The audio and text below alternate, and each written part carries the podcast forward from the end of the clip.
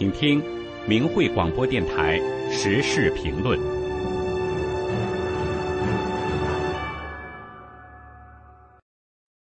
请听时事评论：瘟疫有眼，只伤中共。本节目是面向民众播放的时事评论。文章发表于明慧网，二零二三年一月二十三日。中华传统文化源远流长，记载着历朝历代的人们。对各种各样神明的敬仰，传统文化中有五个大力士，在天为五鬼，在地为五瘟神。当人类道德堕落到一定程度之时，五瘟神会奉天命到人间传播瘟疫，惩治那些已经不够当人的人。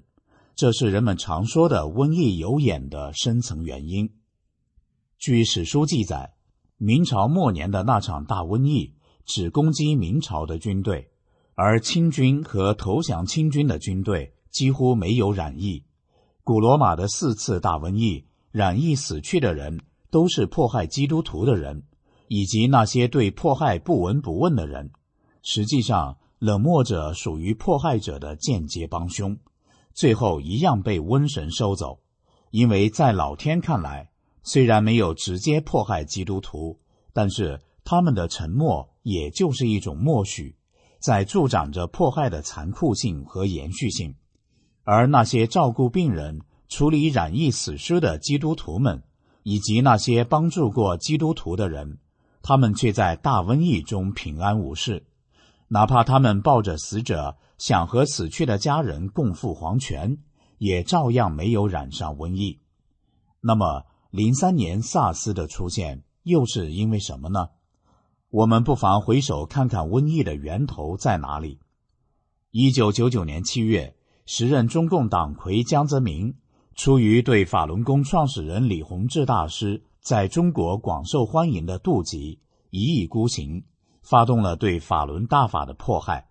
两年后，江泽民发现这场迫害很难维持下去了，于是二零零一年除夕一月二十三日。由中共在天安门广场导演的所谓自焚事件便上演了。事发仅两小时，中共新华社以超乎寻常的速度向全世界发出英语新闻，一口咬定自焚者是五名法轮功学员。尽管中共这一谎言很快被揭穿，但洗脑有术的中共开动所有宣传机器、教育系统、党政系统。依然无耻的将这一谎言反复在所有可能的时间、地点、场合重复。于是，江泽民集团绑架了中国人，使许多国人稀里糊涂的产生了对法轮功的莫名仇恨和对真善忍的排斥。这样，即使法轮功学员冒着生命危险，二十四年来风里雨里、街头巷尾，告诉国人法轮功的真相。还是有许多国人不信、不听、不理，甚至举报告诉他们真相的法轮功学员。江泽民和中共相互利用，使出浑身解数来栽赃污蔑法轮功，也没能让法轮功学员放弃对真善忍的信仰。于是，紧接着在二零零二年，恼羞成怒的江泽民亲自下令把法轮功学员作为活摘器官的供体。这一邪恶命令涉及全国各地众多自愿为法轮功上访、说真话的善良法轮功学员。据估计，当时这批法轮功学员数量高达两三百万。面临中共的暴力解访，他们被抓后，为了避免单位和邻里受牵连，不报姓名和来处，平和地对待误解、暴力、仇恨。甚至还帮助那些残酷迫害他们的警察明白真相，让他们找回善念，不参与迫害。然而，邪恶至极的江泽民却下令把这些法轮功学员编号关押到秘密基地，作为优质器官的供体，随时按需杀害。外界调查发现这一情况后，将这一暴行称为这个星球上前所未有的罪恶。天理难容。二零零三年，萨斯来了。萨斯其实和二零一九年底开始传播的武汉肺炎同宗同族，都是冠状病毒，都属于肺炎，但中共为掩人耳目，不但修建了萨斯集中营，其实就是新冠方舱的前身，让患者与世隔绝，自生自灭，还把萨斯取名为非典，所谓非典型肺炎，让人误以为只是一种普通的新疾病，而不是大面积夺命的瘟疫。萨斯过后，中共并没有吸取教训。傀儡党魁胡锦涛为了保党，继续任由江泽民团伙迫害法轮功，而且胡锦涛当局也没有去制止活摘器官的罪恶。在这样的大环境下，有许多国人选择了对这场迫害麻木冷酷对待，两眼一闭，还是继续跟着江泽民闷声发大财，就是为了要保住中共。当权者们任由这一场迫害一直延续至今。二零一九年底，第二次大瘟疫到了，这次是武汉肺炎，类似的萨尔斯冠状病毒。中共为了再次掩人耳目、扰乱视听，冠之以新冠肺炎。可是不管你叫什么，瘟疫就是瘟疫，其出现就是为了淘汰恶人。于是人们看到，二零二二年十二月七号。中共防疫政策突然放开躺平后，病毒如同长眼睛一般，直奔中共党员和亲共名人而来。疫情中的大量死者当中，很多都是中共高官、文艺界红色名人、艺术家以及学术界的中共专家等。由于中共一直在极力隐瞒疫情的真实情况，所以外界对于中共染疫死亡人数一直无法获知实情。二零二三年一月十五日，法轮功创始人李洪志大师开示：三年多来，中共一直在掩盖疫情。中国的疫情已经死了四亿人。很多人听到李洪志大师开示的天机后，恍然大悟，对中共的无耻造假更深恶痛绝。也有人感到震惊，原因是没有感受到死了那么多人。其实。全国染疫死亡者的分布并不是非常均匀，这本身就会造成人们的感受不同。对一些地区来说，一个小区的老人都快死光了；有的地方一个村一天就死很多人，还有的一个家庭几天之内就死去好几个亲人。而对于另外一些地区来讲，可能自己的楼层里或者街道上并没有出现大规模死人。作为被蒙蔽的民众来讲，只要事情没有发生在自己和亲友的身上，就不会有那种强烈的感觉。因此，信息的封闭以及灾难的不均匀分布，会造成人们出现一个国家两个世界的错觉。另一方面，长达三年的时间跨度，将这场灾难的惨烈程度给稀释了。公开资料显示。全中国大约有三万八千七百七十四个乡镇，按三年一千零九十五天来算，四亿人除以一千零九十五天，除以三万八千七百七十四个乡镇，相当于平均每个乡镇每天死亡人数不到十个人。无论人们是否感受到，是否相信，中共病毒已经是人类历史上最大规模的。夺走最多人生命的瘟疫了。为什么会这样呢？我们知道，中共非法霸占中国土地七十多年，发动了大大小小数十次群众斗群众的运动，导致非正常死亡的中国人超过八千万。而中共宣扬无神论、战天斗地，败坏人们的道德，特别是中共在用假恶斗来对抗真善忍的过程中。几乎摧毁了中华民族道德之根基，所以天灭中共这是不可避免的。那么怎么灭呢？就是要消灭那些还执迷不悟的参与其中的人员。二十四年来，法轮功学员夜以继日、前赴后继，告诉世人退出中共的各级组织，包括党团队。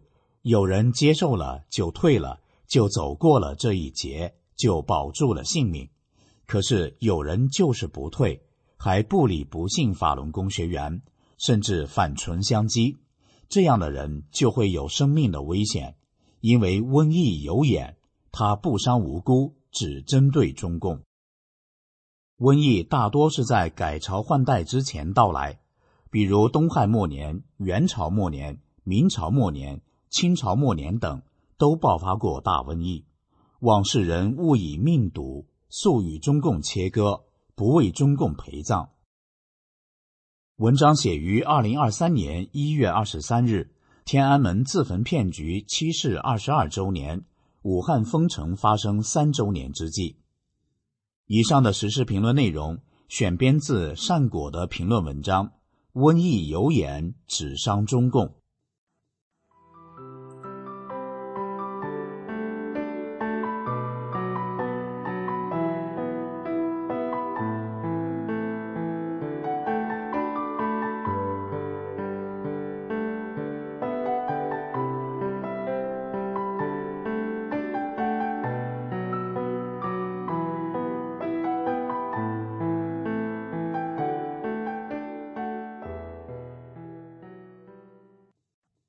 请听时事评论：向无神论说再见吧。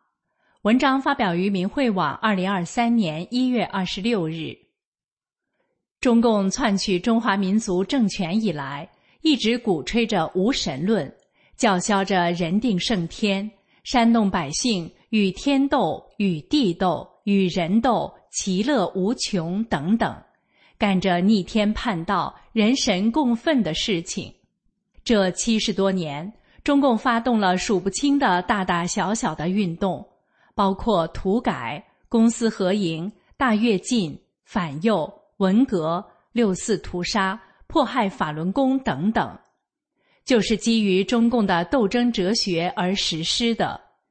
在与天斗的过程中，中共破坏了人们的信仰和传统；在与地斗的过程中，中共破坏了中国自然和生态环境，而在与人斗的过程中，中共频频向百姓挥舞屠刀，在历次运动中杀害了超过八千万的中国人。特别是一九九九年七月，江泽民发动的对法轮大法及其修炼者的残酷迫害，甚至大规模活摘法轮功学员的器官。犯下了这个星球上从未有过的罪恶，再加上多年来中共用假恶报来对抗普世价值真善忍，将中国的社会道德带入了前所未有的危险境地。中共多年的恶行终于招致了天谴。从二零一九年年底开始肆虐的中共病毒瘟疫。至今已经持续了三年有余，而中共当局旧罪未赎，又添新罪，在三年的极端清零风控中，人为的制造了大量的次生灾害。在民众的集体记忆中，有西安的孕妇被逼在寒冷的医院门口流产，有上海的护士被清零政策挡在了自己所工作的医院外。导致病情延误而死去，有老人死在医院门口，医生却站在医院门口冷漠地看着这一切；也有大白逼着镇区的居民在地震期间不准逃出来；更有甚者，在新疆的封控区起了大火，可里面的居民被极端封控的措施所困住，结果。很多人被大火活活烧死，等等。特别是中共在被迫放弃清零政策后，疫情海啸爆发，全国各大城市的医院与火葬场尸体横陈，殡仪馆前大排长龙，甚至出现了火葬场一炉多尸，民众当街焚尸，大型食品冷库被用来存放海量的尸体。以及中共在多地大规模扩建殡仪设施的惨烈场景，而广大农村地区，同一个村庄多家在同一天办丧事也已经成为常态，很多地区新增添了大量坟墓。尽管在疫情中死去了大量的民众，可中共就是无耻造假。一直以来隐瞒疫情，使得民众的死连个数字都算不上。中共对生命的漠视令人神共愤。二零二三年一月十五日，法轮大法创始人李洪志大师开示：三年多来，中共一直在掩盖疫情，中国的疫情已经死了四亿人。李大师揭示出的天机，令世人感到震撼，因为这个死亡规模。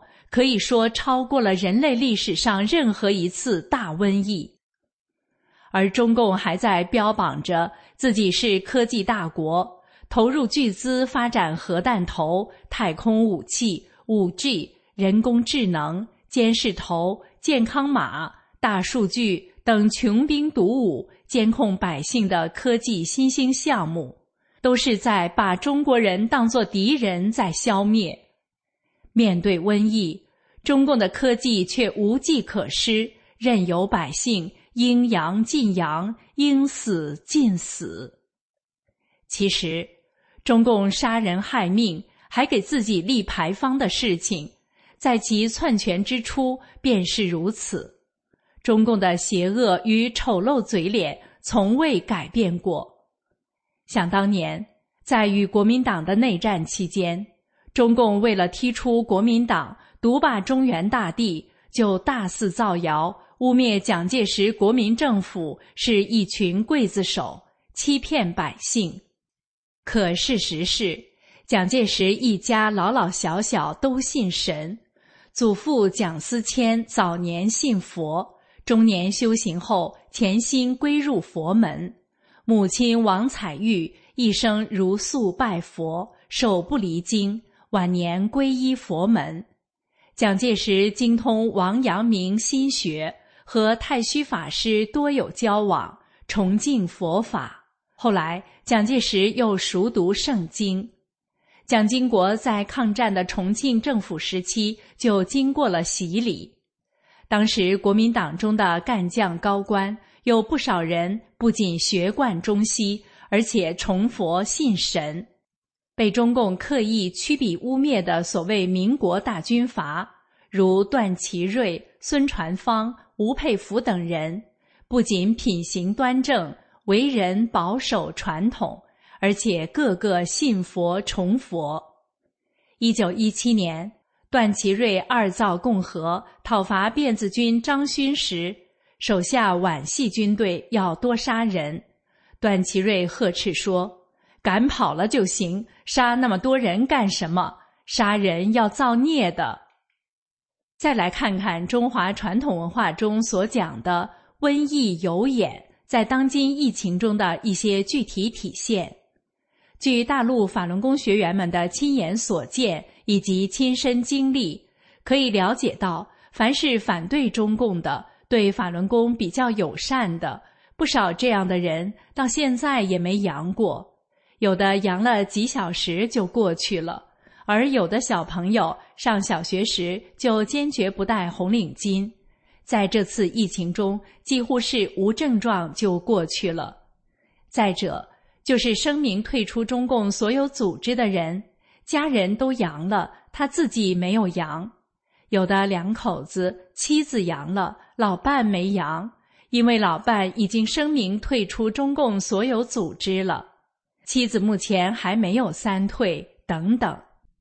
听众朋友也可以问问周边至今安然无恙的邻居、朋友或者亲戚，不妨问问他们到底有什么妙诀。事实上，危难中上苍一直提醒着人们：只要返归传统之道，就还有得救的希望。法轮功创始人李洪志大师。曾经在二零二零年三月的《理性》一文中指出，瘟疫本身是神安排的，是历史发展的必然。李洪志大师还说，但是目前中共病毒、武汉肺炎这样的瘟疫是有目的、有目标而来的，他是来淘汰邪党分子的，与中共邪党走在一起的人的。神佛的慈悲是宏大的，但是威严同在，所以狂妄至极、自居于天理之上的中共一定会被上天所淘汰，这是不可改变的历史规律。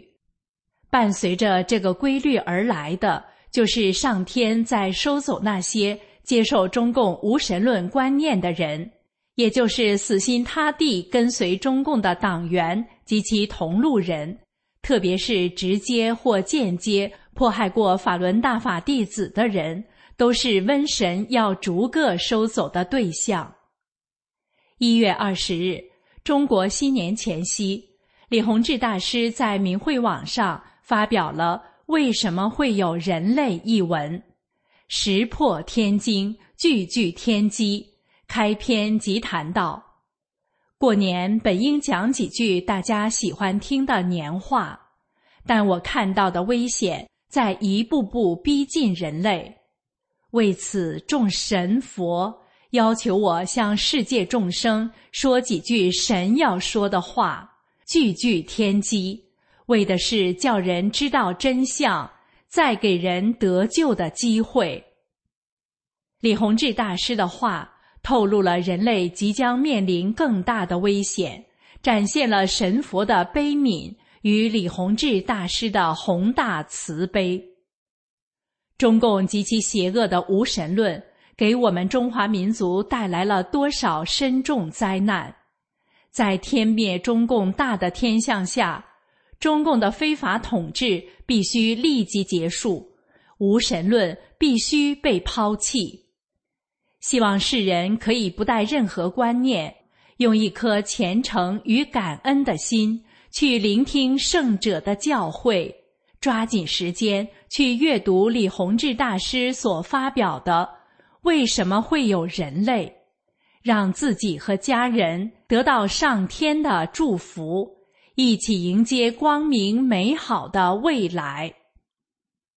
以上的时事评论内容选编自傅杰的评论文章，向无神论说再见吧。